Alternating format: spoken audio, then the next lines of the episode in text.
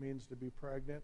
When you start going through the uh, conception and the season where you're uh, carrying the child, and then then you go through the season of laboring and then giving birth. And I really felt like the Lord was saying that there's going to be some birth.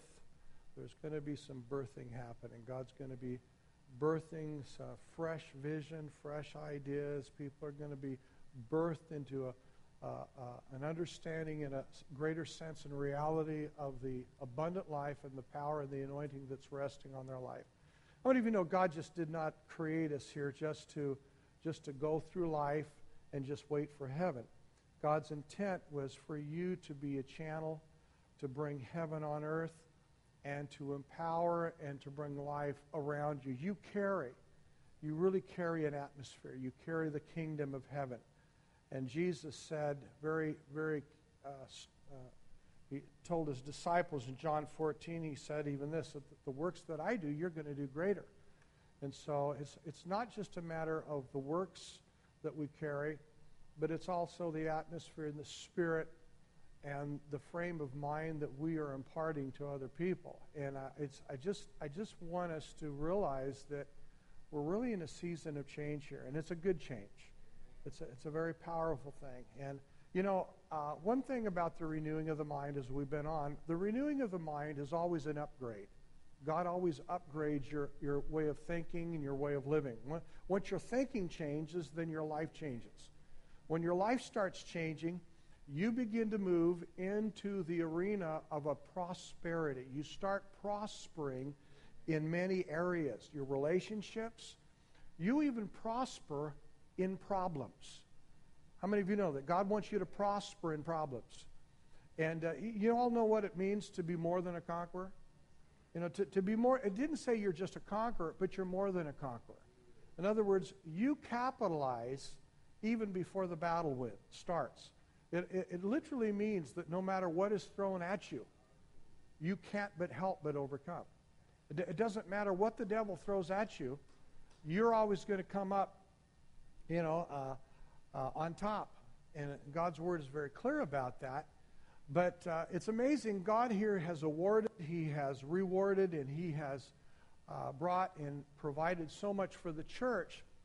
But at the same time, even though Jesus has given so much through the resurrection uh, of His own body, uh, the church has yet to catch up with what Jesus has really fully accomplished for us. And so that's that's what the church is all about right now. The church is about equipping. The church is about imparting. The church is about discipling God's people for the work of the ministry. And so uh, if, if what we experience here and grow to know here does not translate in, in transformation in the way we uh, live life out there, then we're failing to do our job in here. Or I should say, I am failing to do my job, because our job is to help launch your life. Amen. God wants you to be launched. Amen. He wants you to be launched in the understanding of your sense of vision and sense of purpose. And He wants you to begin to glean and grow from every experience that you're walking through. There's no such thing as a wasted experience. There's no such thing as wasted time in the mind and the economy of God. Everything that we walk through, whether things that we bring on ourselves or things that we're walking through that are out of our control, God controls the seasons, and He understands these seasons and times. And what He expects us to do is to grow through these seasons. And all these things are preparing us for great things. God is preparing us for promotion. He's pre- always doing that. He's always preparing His people to promote us. Uh, you know, one thing Jesus didn't promise is a happy life. How many of you know you've not always had happiness in your life? Happiness is not the goal. I hear that a lot on television sometimes, that people say, I just want to be happy. Well, if that's your pursuit, you're going to be actually miserable. Because the pursuit of happiness uh, really comes down to being very selfish. And if you really want to be happy, or really, I should say, blessed and experience the joy of the Lord, that's amazing. Jesus said that the key to finding life is when you lose it, when you lose your life and when the kernel of wheat falls to the ground and die. And so one of the things we're, we're seeing happening is when the Word of God is becoming a rhema or a quickened word in our life, and that word turns into vision. That word turns into promise and power. And it turns into, and it begins to uh, manifest itself in the relationships around us. And what ha- what that is, it, it ushers the kingdom of God, it ushers the life of God in us, around us, and we become a, a witness and a testimony to the world, to the glory of God. And that's that's what's happening here. Let's open up with a word of prayer. Father, we thank you, first of all, for the for the word. We thank you for the power of the and the presence of the Holy Spirit tonight. Lord, we just thank you for the testimonies that that, that are working in and through your people as you are just transforming us, Lord, from glory to glory. The release of liberty and freedom upon us, Lord, we just are so grateful, Lord, for all that you're doing and saying in us. And we just ask you, Lord, right now as we come into this season, uh, as we look into the Word, that the Word will become flesh, Lord, that we might behold your glory, Lord, in all that's said and done in Jesus' name. Amen. Jesus here has just uh, finished a conversation with the Pharisees in Mark chapter eight, and, and it says that he left them in verse thirteen, and getting into the boat, now he had just fed the five thousand and the four thousand in another season. Keep in mind, they were in a desert place, and Jesus had done several miracles here. And getting into the boat again, he departed to the other side, and the disciples had forgotten to take bread. And they did not have more than one loaf with them in the boat. Then he charged them, saying, "Take heed, beware of the leaven of the Pharisees and the leaven of Herod." The leaven of the Pharisees and the leaven of Herod. And they reasoned among themselves, saying, "Is it because we have no bread?" But Jesus, being aware of it, said, "Why do you reason because you have no bread? Do you not perceive nor understand? Is your heart still hardened? Having eyes, do you not see? Having ears, do you not hear? And do you not remember?" What Jesus is saying here is very important. He says, do you not have eyes to see, eyes to see, ears to hear, and do you not remember? When I broke the five loaves for the five thousand, how many baskets full of fragments did you take up? And they said to him, twelve. When I broke the seven for the four thousand, how many large baskets full of fragments did you take up? And they said, seven. So he said to them, how is it that you do not understand? Now Jesus here is challenging their thinking. He's challenging their limited lack, their mind frame. One thing that, that it's possible to do, how many of you know it's possible to receive a miracle or experience something miraculous and not learn anything from it? And that's what he's really addressing here. In other words, one thing we need to realize, I love what Bill Johnson said, that miracles are intended to be a source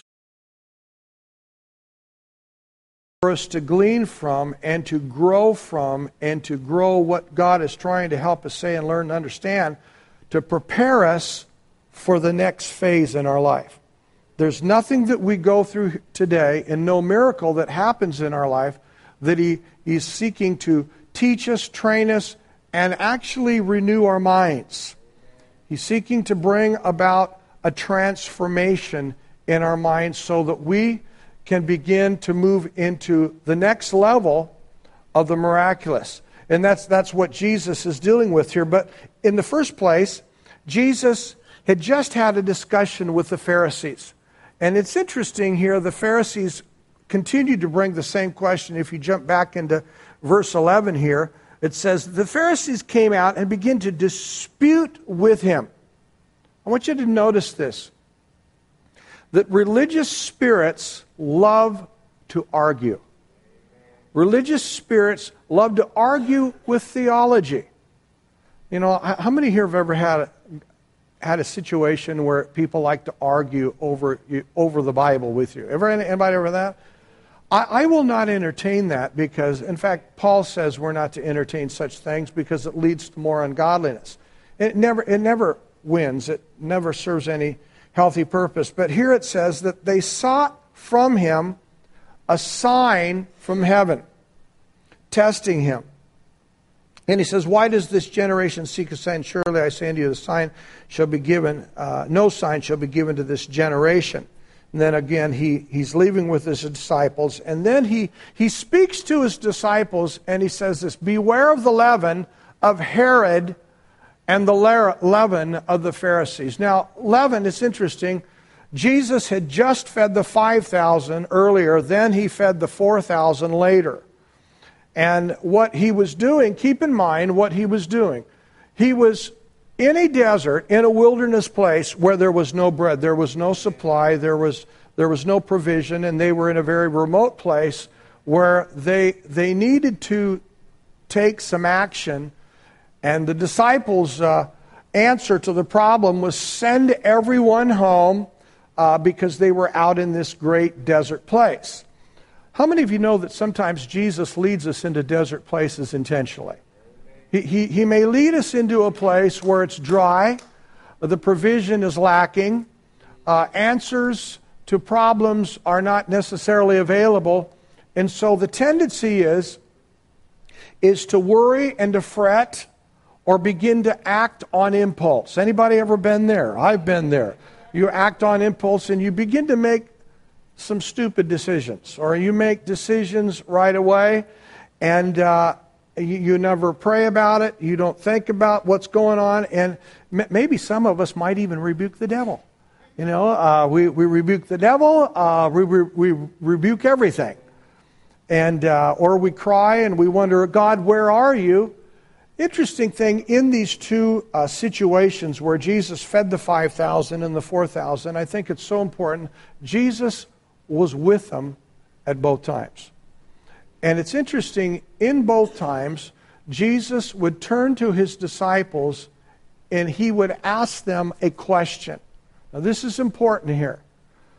God will always ask you at times where you're in a place of lack, where you're confronting things. And th- this is all about stretching, enlarging our capacity. God's always in a place where the Lord's always seeking to enlarge our understanding, to, to stretch us. Remember the text where the Bible says you never can put new wine into old wineskins. And uh, so Jesus is seeking to enlarge their thinking. And so he says to Philip, he says, Philip, what are we going to do? And Philip looks around, and what does he do? He looks at what he doesn't have. He looks at his own supply. And how many have ever been there? I've been there. Well, what are you going to do? Well, I don't know. I don't have any food. I don't have anything to do. But the, the interesting thing is they're looking at what they don't have, and they seem to miss the fact that Jesus is right there in the midst. And uh, that's what he's trying to raise their sense of an awareness that I'm here. And if I'm here, things are going to happen. Now what Jesus was looking for, he was looking for some form of affirmation and some kind of confirmation. He's, he's looking for someone to come into agreement. Everyone say agreement. See, the renewing of the mind means that I'm coming into an agreement with heaven rather than coming into agreement with what's on earth, and that's lacking. And so so, so he's looking for something. And so anytime God asks you a question, what he's trying to do is to find out if you are aware enough that he's there. I'm here, and I want you to act on that. I don't want you to simply look at the lack and the place and the environment that you're at. I want you to know that I'm here. And so he begins to challenge their thinking. Now, we find that Jesus broke the bread, gave it to the disciples. They in turn begin to distribute the bread, and the miracle really was that as the bread was given and the fish was given into their hands, that's when the bread and fish begin to multiply. That's why he was challenging them. He says, is your heart still hardened? But Jesus begins to address the very thing that begins to hinder our anointing, that hinder the power of God that he wants to release in our life. He says, beware of the leaven. Now leaven, we all know what leaven is. Leaven is the yeast that causes the dough or wheat to rise, to swell. Leaven in Scripture, if you study leaven, leaven is always connected with sin. It's always connected with corruption. Uh, it's connected all the time. And Jesus said, beware of the leaven. Leaven is influential. Leaven is contagious. Uh, do you know that unbelief and fear is contagious? If you hang around unbelieving people, if you hang around negative people, if you hang around a theology that is short, so so much less than, than helping you grow and expand and to increase, then you're going to find yourself becoming very fearful and narrow-minded and cynical and critical. But when you when you are uh, uh, filling your life with individuals and with people and with, with a theology that's about abound, abounding and increasing and, and victory in your life, guess what? You're going to begin to see things happen. You're going to be aware of those things happening. And so Jesus is talking about the leaven. He says, beware of the leaven of the Pharisees. What, what is the leaven of the Pharisees, first of all? It, it's a religious leaven. It's, it's, a, it's, it's people who have a knowledge of God, a form of, of religion. It's a form of Of, of righteousness, but it denies the power. It's it's people who who focus on the uh, the logos, so just the knowledge, uh, growing in the knowledge of God, growing in understanding, growing in doctrine, natural or religious understanding, but denying or resisting the power of the Holy Spirit. In fact, today I, I was in a in a, a counseling session today with an individual who uh, does not attend our church here, and this individual, uh, just a wonderful, wonderful individual. This person uh, does not attend our church, but just coming to Carol and I this morning and was saying that, uh, you know, I'm so hungry for the Lord and I'm hungry for what God is doing, but I feel the Lord has planted planted us, planted me in this particular church where I'm going because I've known the pastor for many years and he was a young man, uh, I knew him as a young man, and he's grown up, and now he's the pastor of the church. But the one main problem, he doesn't embrace the baptism of the Holy Spirit, and he sees a lot of the works of of uh, uh, the the works and the acts of the apostles as something that was more or less historical and not for today. And uh, I I said, how do you feel about that? Well, she says, it, I'm, I'm concerned about it. I'm, I'm bothered. I, I feel like the Lord has placed me here to intercede and to pray for this church. And I said, that, that's awesome. If the Lord's placed you there and, and you're there to pray and intercede and uh, stand by them, but you need to make a decision and you need to set a time. Because I said, here's the thing. If you don't move with the cloud, if, if you don't move as God is moving, you will die. And I, I said, I'm not trying to get you to come to our church in no way, shape, or form that. But I said that that one thing about the Holy Spirit, the Holy Spirit is always moving. The Bible refers to the Spirit of God like a river. And how many of you know that the church needs to be a river? The Bible says, there is a river that makes glad the city of God in the book of Psalms. Uh, how many of you know a church uh, can become a lake? A lake has no inlet and it has no outlet. And when we become a lake, it can become a pool and it, it, then it can become really nasty, can it? But a river has an inlet. It has fresh water coming in, and it's sending water out. And that's what the church needs to have. Its theology needs to be that way. We need to constantly have life coming. And here's the thing.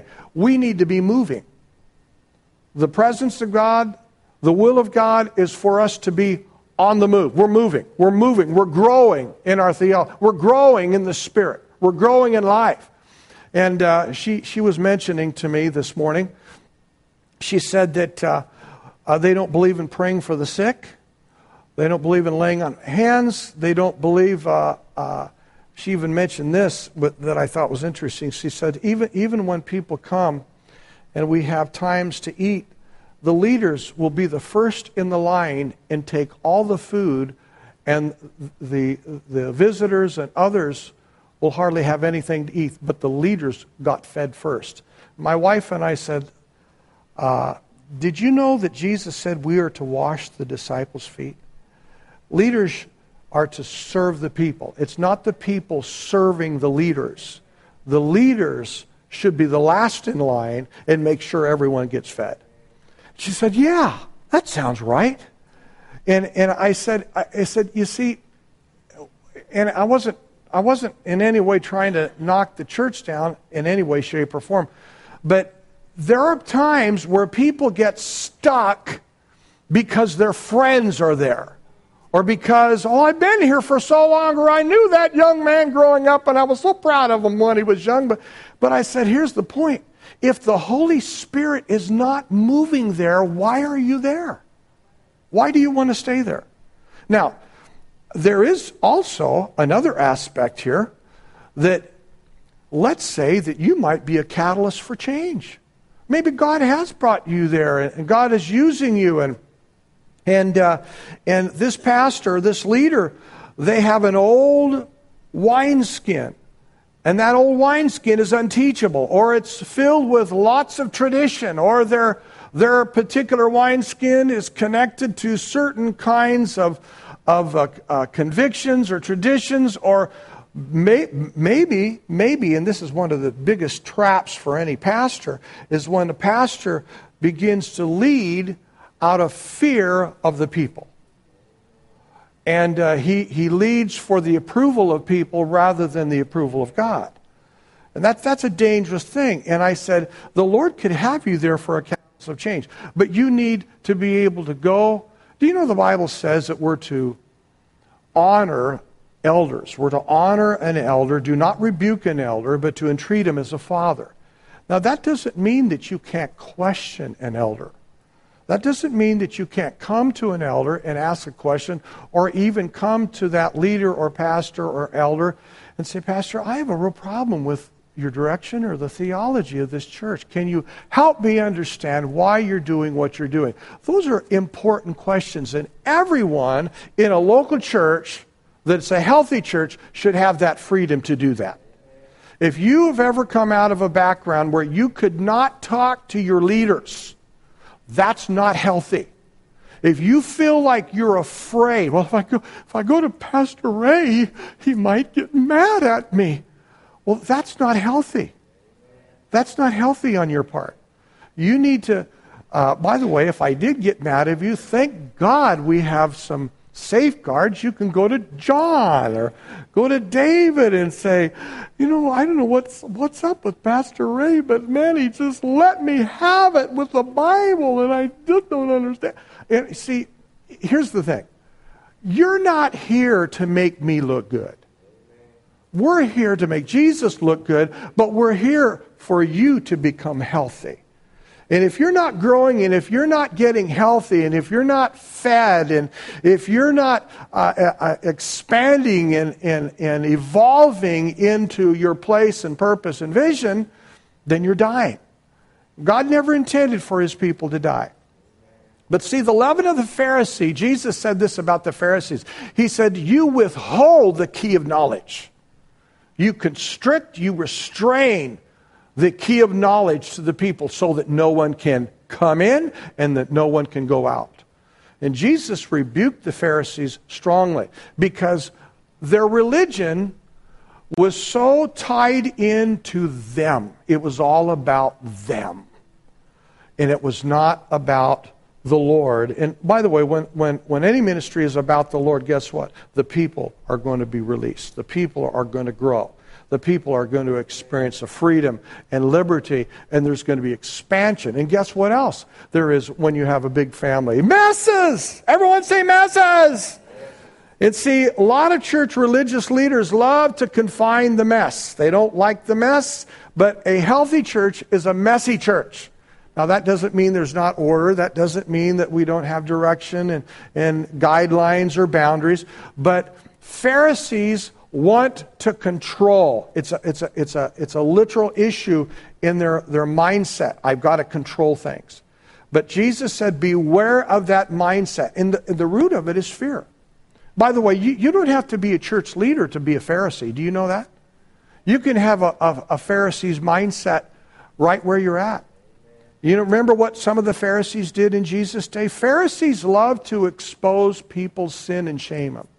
The Pharisees caught Jesus or caught the woman in the act of adultery, and they wanted to use that as a way to test Jesus, but to also shame her.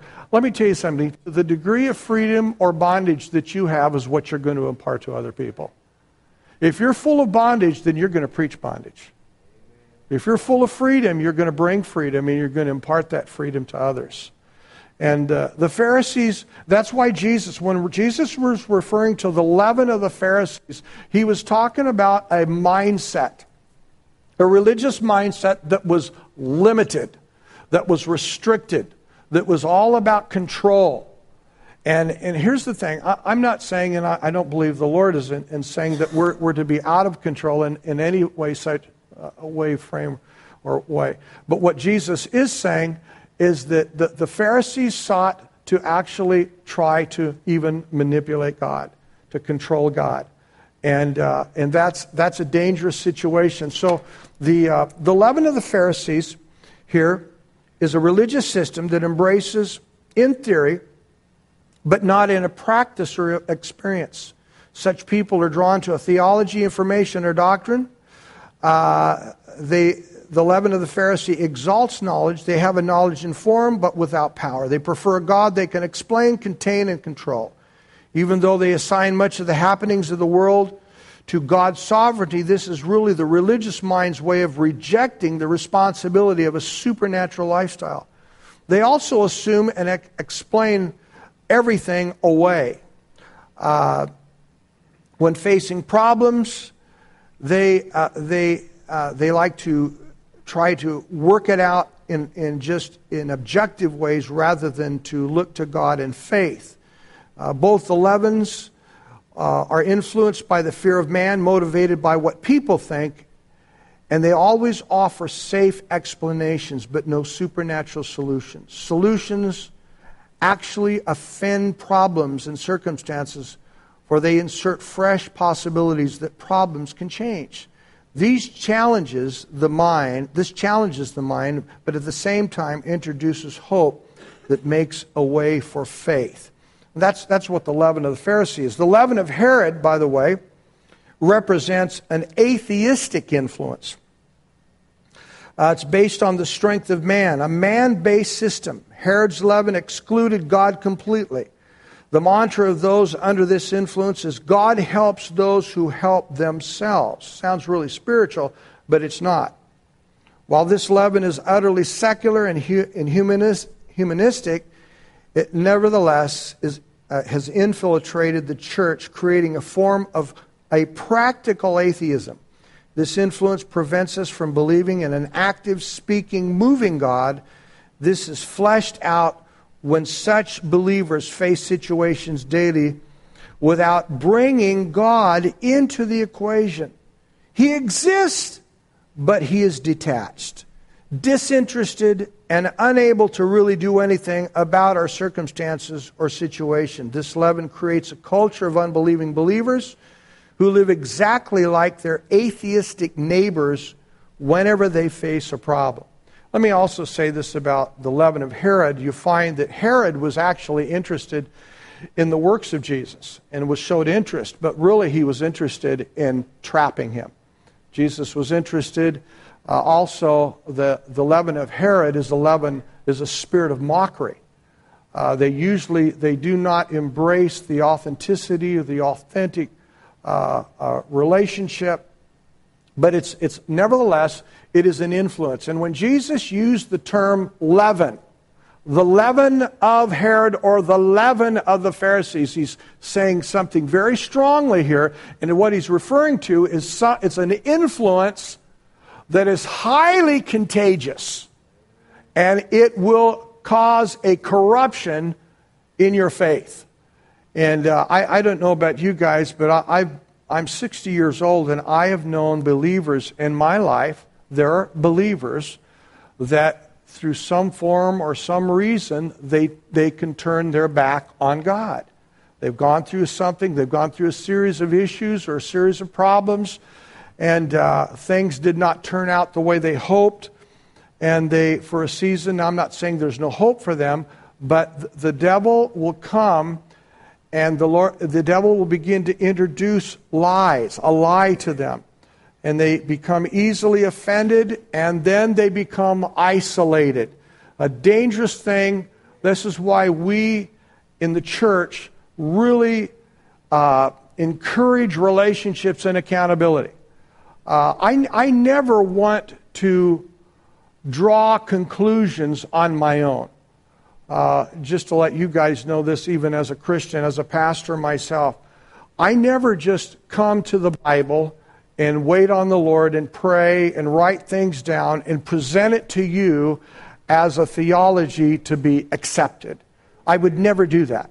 That's a dangerous thing to do. We need accountability.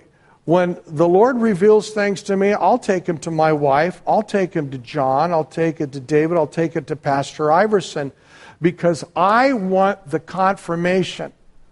You see, one thing about the leaven of Pharisees, Pharisees are completely independent. It's, it's all about pride. And they, they act independently, they don't want any kind of accountability, they, they desire no adjustment. I am so grateful for men that I've had around my life.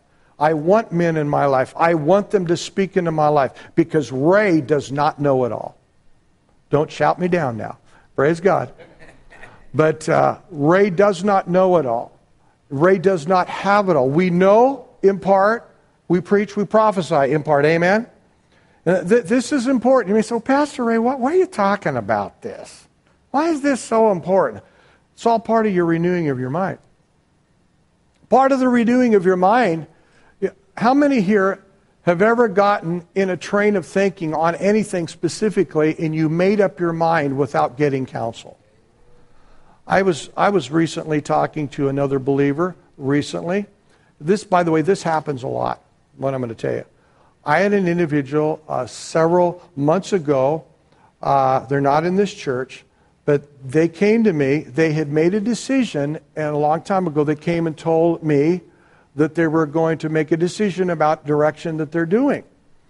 Well, I just recently talked to them, recently, and uh, there's some, uh, some difficult challenges that are in their life right now. And I brought up the fact, I said, when you made this major decision in your life, did you get any counsel? No, we didn't. We prayed and we felt it was God. I said, well, that's good.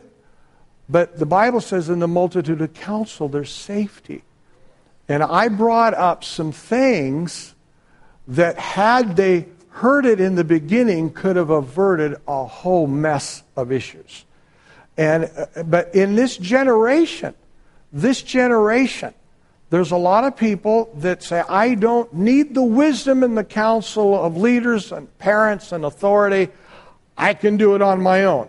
How many of you know God gives us counsel, parents, and authority to help us? It's not to hurt you. Uh, and part of the renewing of my mind, uh, my the renewing of my mind is to get me healthy. And how many of you want a healthy mind? You want a healthy heart, healthy life? Well, if I'm going to get healthy and really get a healthy mindset, first of all, I've got to come and recognize how fragile and frail I am and how weak I am by myself. Now, the, the, the, that's why the Bible says God sets the solitary in what? Families. Uh, renewing your mind is like learning to walk. And when you begin to learn to walk, whether you learn to think, learn to talk, when you learn to relate, we all fall down. When you're learning to walk. And what happens when a baby is learning to walk in a family? What happens? Well, that baby is falling down. Uh, you have parents there that pick that little baby up, and the parents are the best cheerleaders, right? We're cheering that little baby up. We're not scolding that baby. How dare you fall down? You've got two legs. You ought to be walking and running by now. No, we, we would never do that to a child or a baby. But we rejoice in the fact that they're even crawling. I mean, and and... who knows? They might even be pooping their diaper when they're going along with, yeah, he's gone. He might be pooping. It's okay. It smells. It's still great, man. It's awesome. That's my kid. I mean, you're, you're not saying, how dare you mess up the carpet? Look what you did to that diaper. Now I got to get another diaper. I mean, you know, but but that's what's happened in the church.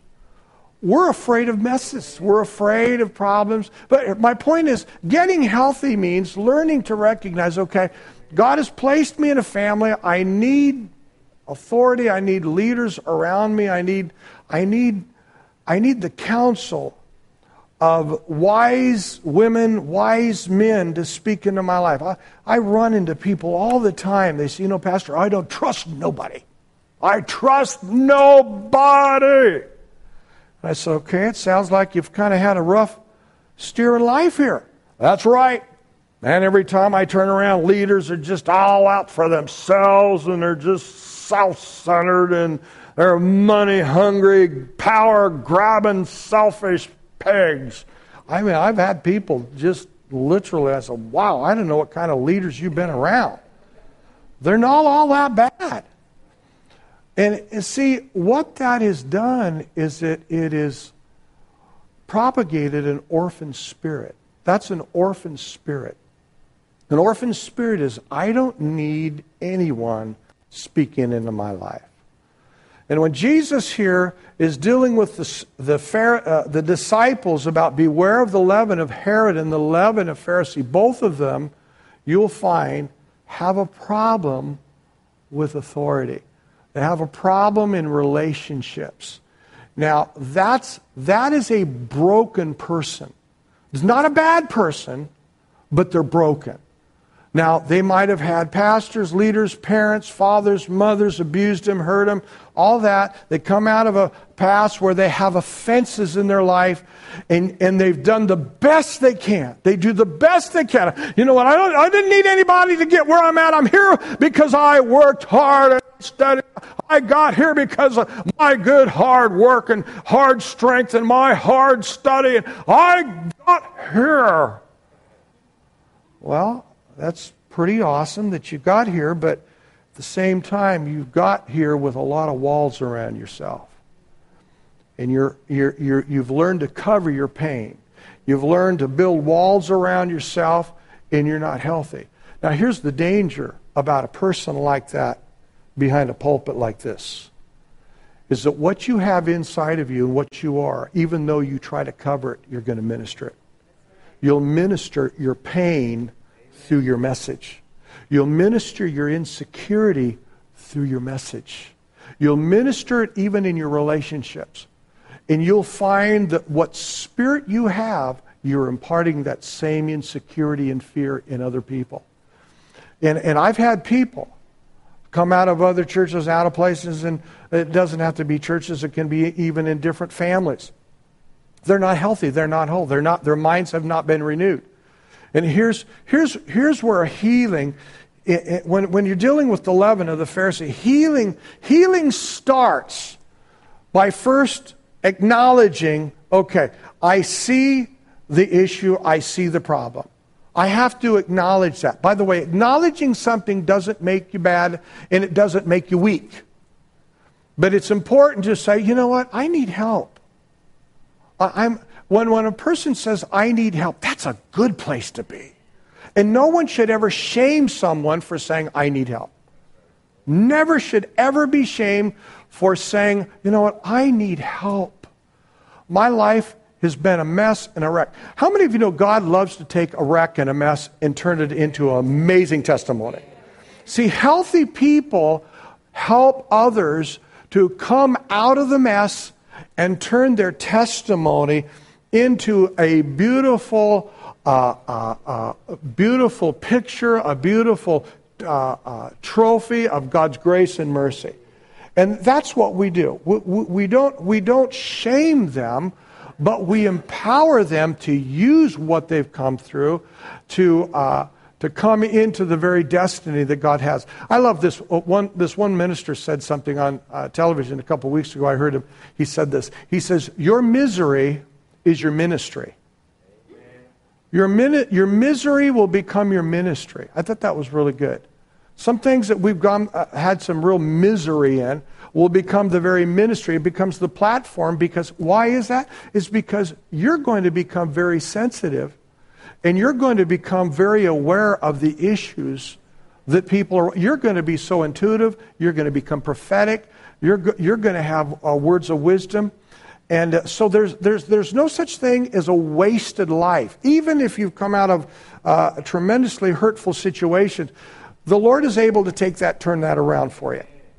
In this passage in Mark chapter eight, notice what Jesus addresses. He says, "Why do you reason because you have no bread?" In other words, stop looking at what you don't have. Stop looking. He says, "Why do you reason?" Leaven is always reasoning. It's always trying to be rational. I know, by the way, we do need some rational thinking. I believe in rational thinking. But he's dealing here with people that are lacking. He's dealing with the fact that they got into the boat, and keep in mind, when they got into the boat, the Bible says they forgot to bring bread. See, Jesus wants you to know that when you forget, you're still not in a, in a mess. You're not in a problem. They forgot to bring bread, and they started worrying about it. And Jesus says, stop worrying about something you forgot. But he says, what I want you to remember is that I'm in the boat with you. I'm in the boat here. I want you to remember. And also, when Jesus brought up the five thousand and the four thousand, the feeding of the five, the feeding of the four, what he was trying to get them to do was to remember, remember where we were, where were we? In the wilderness. There was no supply. What was the problem? There was no bread. Now, part of the renewing of the mind, I want you to jump with me to Luke chapter four for a minute. Luke Luke chapter four. Because I, I, I just, I love this text here in Luke chapter four. Remember when Jesus started his ministry in Luke chapter four, verse one. It says, Jesus, being filled with the Holy Spirit, returned from the Jordan and was led by the Spirit into the wilderness. Notice what it says. Jesus, being filled with the Holy Spirit, was led where? Into the wilderness. Now, how many of you know that that same thing's going to happen to us? Jesus being filled, led. How many of you ever got baptized in the Holy Spirit and all of a sudden you were led into a wilderness? And notice what it says. To be tempted by the devil.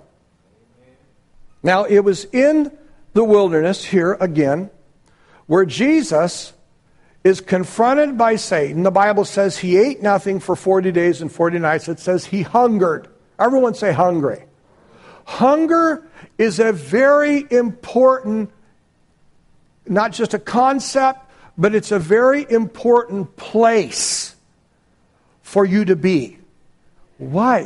When we think of hunger, we think, well, that's not a good place. Hunger is not. No, hunger is a place that God shapes you.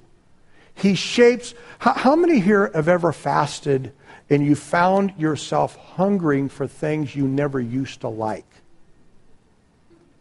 Have you ever, have you ever been on a fast and you found yourself? I, I remember I used to hate certain vegetables. When I fast, all of a sudden my mind says, that looks pretty good. That looks pretty good now. See, hunger, when you're hungry, in that place of hunger. Remember uh, Deuteronomy eight? God says he brought the children of Israel out of, the, uh, out of Egypt into the wilderness and suffered them to hunger. Was God being mean? No. What he's doing, he's trying to renew their mind. He brought them into a place where there was lack. They were lacking. Now, what we usually do is we panic. We start, oh, I can't, I'm hungry. My body's growing weak. Uh, well, I could sure use a Big Mac right now. And a Coca-Cola and uh, Chick-fil-A. Boy, that sounds pretty good, honey. Let's go there tonight, shall we? Chick-fil-A, wings. I'm, you know, it's amazing how your mind just starts racing. But what happened here, when Jesus was in that place in the wilderness, it was there where the Word, everyone say the Word. The Word is given a chance. This is what is so important.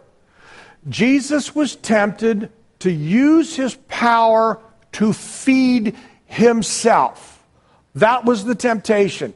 Then Satan, of course, in the beginning, challenged Jesus in his sense of identity and said, if you are the Son of God, turn.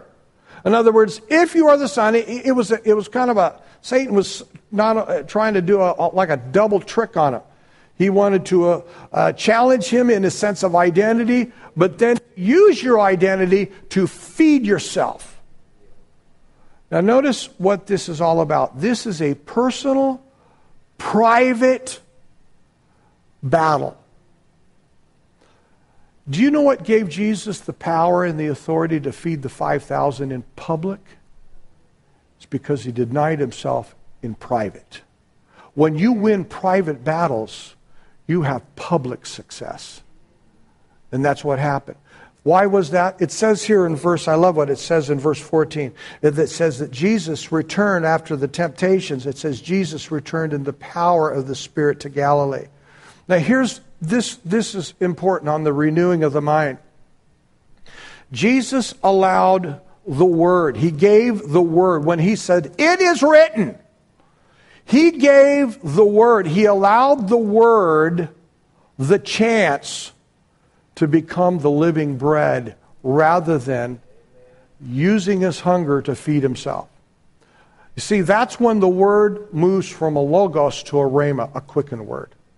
When I begin to stand on the Word of God, then what happens is God begins to work the miraculous. It says that Jesus came out in the power of the Spirit. Let, let me tell you something. Jesus was authorized. There was an anointing. There was an authority. What gives me authority? Now, yes, we have, we've been baptized in the name of Jesus. There is authority. There's the power. There's the witness. But I, I, I, I like what Smith Wigglesworth said, that in the renewing of our mind, we need to win the war in the mind. We need to learn to win. We need to let the Word of God have its place in our mind. And that's what he said. That's what Jesus did. He, he said, when he returned in the power of the Spirit to Galilee, the news of him went throughout all the surrounding regions, and he taught them in the synagogues, being glorified by all. Now, uh, the, the, the question is, what preserved Jesus in the wilderness? I believe it was the Word that came to him uh, when John the Baptist baptized over him that this is my beloved Son in whom I am well pleased. It was that Word that went with Jesus through the wilderness that kept him, that he was the beloved Son. And when we know who we are and what the, and how the Father sees us, it preserves us through that season of testing. And it, and, and it carried him right into that place where he was approved by the Father. The Bible says he came out in the power of the Spirit. You know, one, one thing that's it's so vital is that where, where we begin to recognize God-given opportunities to let Jesus be, uh, be glorified in our life. Amen? Remember, uh, several years ago, I had a, a gentleman in our church, a, a great man of God, a good man.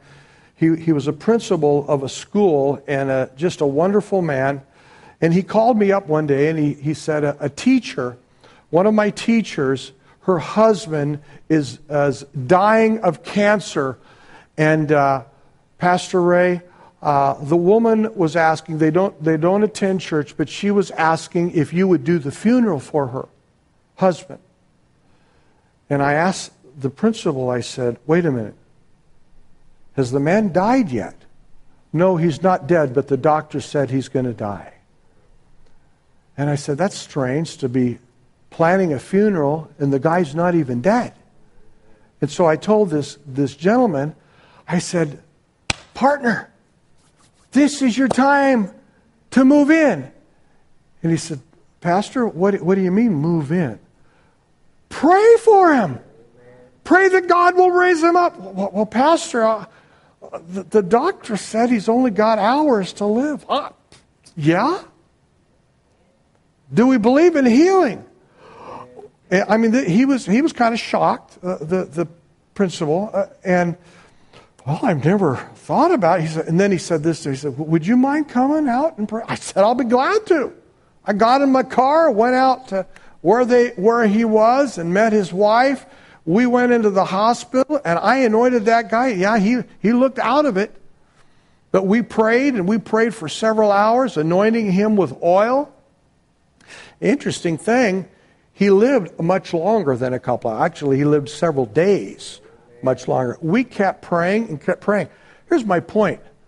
Folks, we've got to learn to recognize opportunity. Part of the renewing of our mind in overcoming the leaven of the Pharisees and the leaven of Herod is learning to recognize God-given opportunities to bring the kingdom and usher the kingdom of God on, on earth and in our situation. Amen?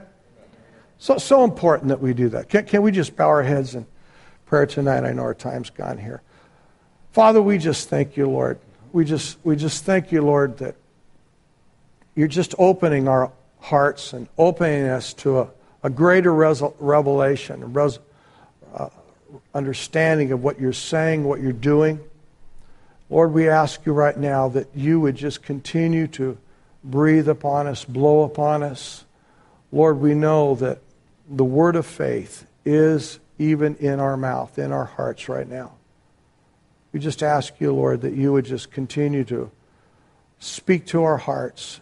Let us become more and more aware of your hand in our lives. Lord, so much of the time we've just lived life and just worked problems out in our own strength and just went along, not even realizing that these were divine, supernatural setups and opportunities. There's no storm, there's no problem that we go through that you do not equip us to handle. Lord, you said that we were to raise the dead, heal the sick. We were to speak life.